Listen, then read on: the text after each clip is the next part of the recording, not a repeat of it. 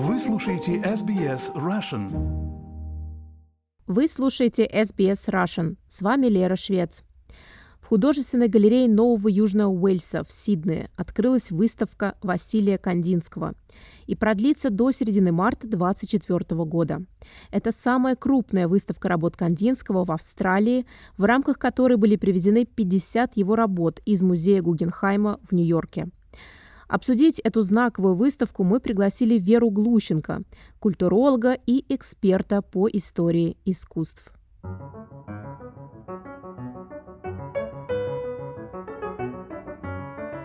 Вера, Привет, Лера. спасибо большое, что пришла. Мы с тобой сегодня встречаемся, потому что в Сиднее открылась выставка в галерее Нового Южного Уэльса. Кандинского привезли нам. Всего-навсего. Всего-то навсего. Расскажи, пожалуйста, откуда нам его привезли?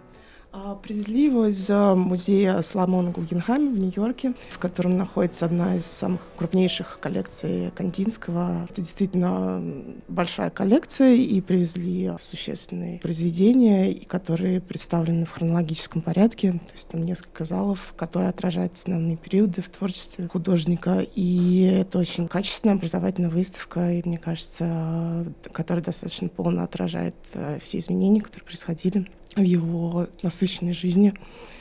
Вообще вокруг имени Кандинского много всяких мифов, легенд и штампов, и тут сложно иногда обойти вот эти все культурные стереотипы.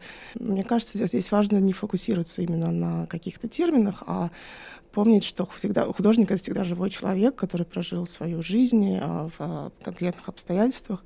И это как раз помогает не только увидеть э, творчество с разных сторон, но и для себя оценить вообще этот исторический период, например. Если смотреть вот на это творчество именно в историческом контексте, то это даже помогает, мне кажется, переработать многие э, сложные моральные проблемы, как там Первая мировая война, Вторая мировая война, революция, и увидеть, как, несмотря на все эти вещи, все равно жила культура, и э, были люди, как, такие как э, Кандинский, его окружение, которые оставались верны каким-то своим внутренним принципам, каким-то своим а, поискам, несмотря на обстоятельства. Не знаю, для меня это очень такая воодушевляющая история, как и иммигранты, так и свидетели всех этих событий.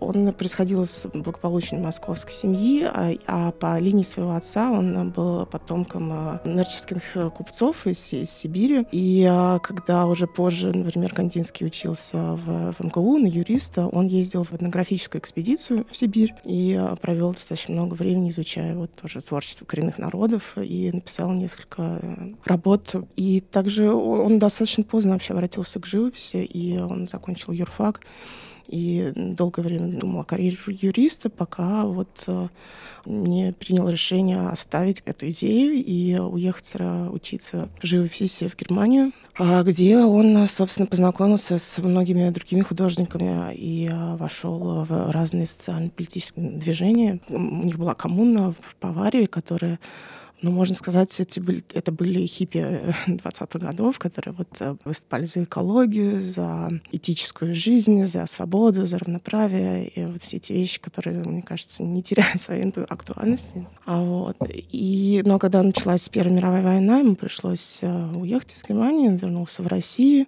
и там тоже занимался активно э, деятельностью, но не только художественной, тут он скорее уже меньше рисовал, но он преподавал в Академии художества и написал, например, свой основной труд о духовном искусстве, где, в общем, тоже описывал все свои принципы. И это было очень насыщенное время, время сотрудничества, потом а, постоянно какие-то конфликты, манифесты. Все это было, конечно, последствием вот промышленной революции и войны, которая просто отправила общество в таком бешеном ритме, где все менялось каждый год, что тоже, мне кажется, очень это отзывается сейчас. И он оставался активным, и он оставался все равно верен своему принципу исследователя и теоретика прежде всего. Ты упомянул сейчас, что он посвятил достаточно большое количество времени, изучая историю жизни коренных народов в в Сибири. Когда он перешел, например, к абстракции уже чисто, написал свои тексты теоретические, а для меня, например, это очень соответствует той философии, которая, вот, например, у тех же австралийских аборигенов,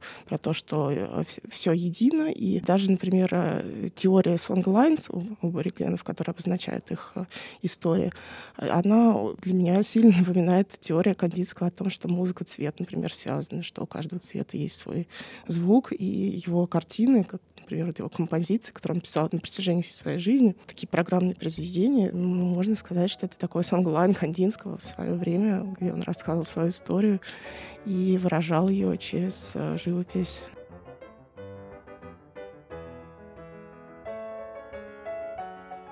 Но лично для меня, например, откровением были картины его позднего периода.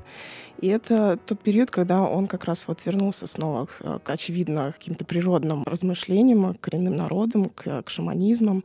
И его формы, они стали более органические. Вот как раз напоминает, например, да, вот аборигенские картины очень сильно.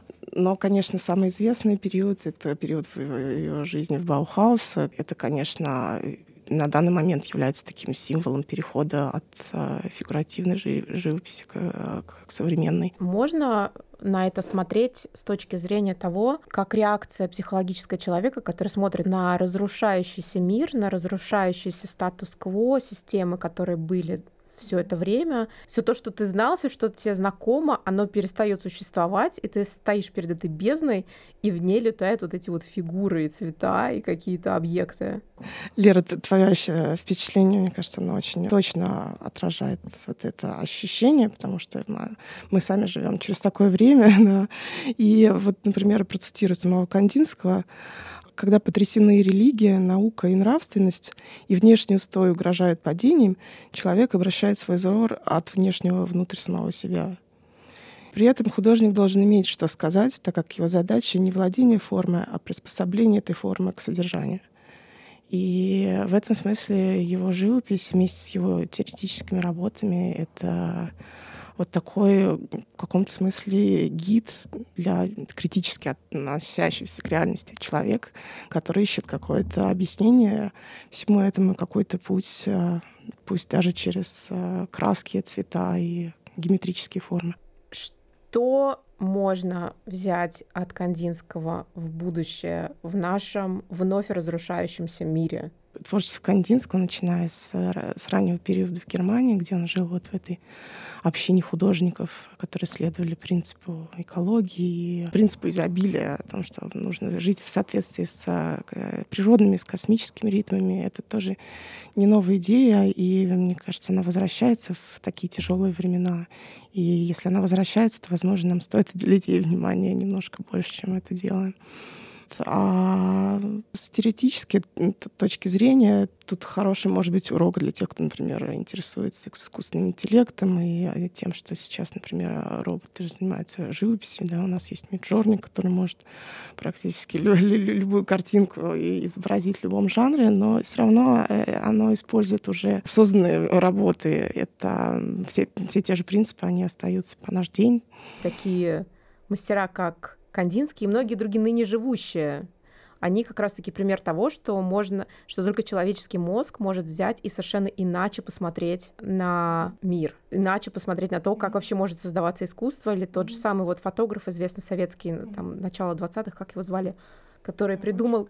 Да, Роч... тот же самый Роченко, который придумал просто камеру, просто сфотографировать один раз снизу наверх, что можно кадр выстраивать так же. Они, кстати, во времена НЭПа, после вот в этот э, революционный период подъема, вот как раз время Маяковского и вот, э, расцвета русского авангарда, это такое особенное, наверное, время. И вот даже, например, в, в том же арт-рынке это один, наверное, наиболее значимый период русского искусства там, после иконописи вот, потому что он э, заложил основы для современной западной культуры уже потом в 20 веке даже все. И вот и Кандинский, и Роченко, Малевич, Татлин, они вот во многом были те, теоретики всего того, что мы сейчас воспринимаем уже как, как, как должное.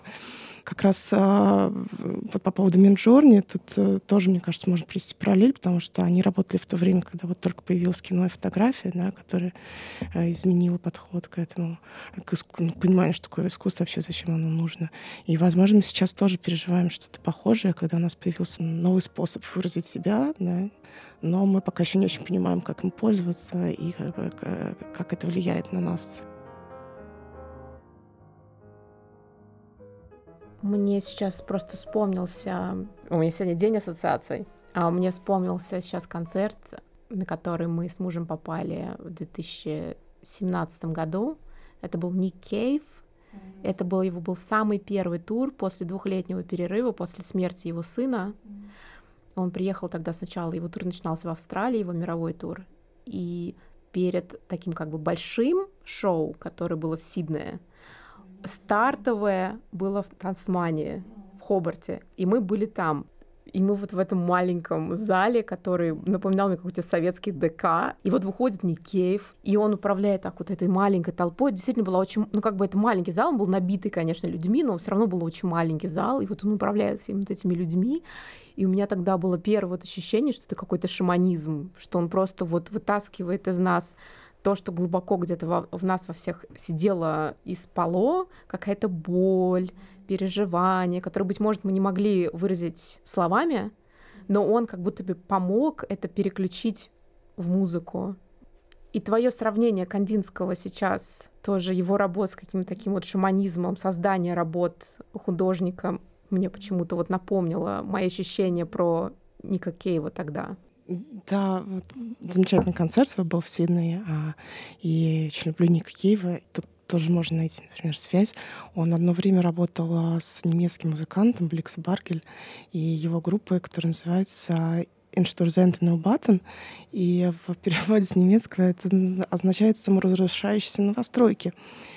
И они, например, используют просто всякий металлический э, хлам, буквально с помойки, и исполняют музыку а, как, ну, как э, на традиционных инструментах, так и просто на каких-то банках, там, на пиле. И, например, я была на концерте в Москве, и у них были проблемы какие-то с таможней, чтобы ввести все эти инструменты, но в итоге все, все получилось, и вот это, да, был вполне очень шаманский такой акт, да. Я сейчас представила красочно таможню в Шереметьево. Я не поняла, мужчина, как декларировать это? Что это? Это банка, это труба. Прошел бы на, на стройку, понабрал бы спокойно себе. Дурдом, нет бы Кобзона слушать. А, вот, и вот к слову о шаманизме, да, мне кажется, это ну, часто всплывает, когда речь идет об искусстве, особенно тех а, креативщиках, тогда как назовем, которые работают на пересечении жанров, то есть и музыку пишут, и художественные работы делают, и теоретически, то есть э, в каком-то смысле это вот эти, те наши современные шаманы, да, которые э, помогают нам вот выразить свои чувства э, вот как общество, как э, человеческий род. И вот может быть, такие люди будут всегда, несмотря на то, что есть у нас искусственный интеллект или нет.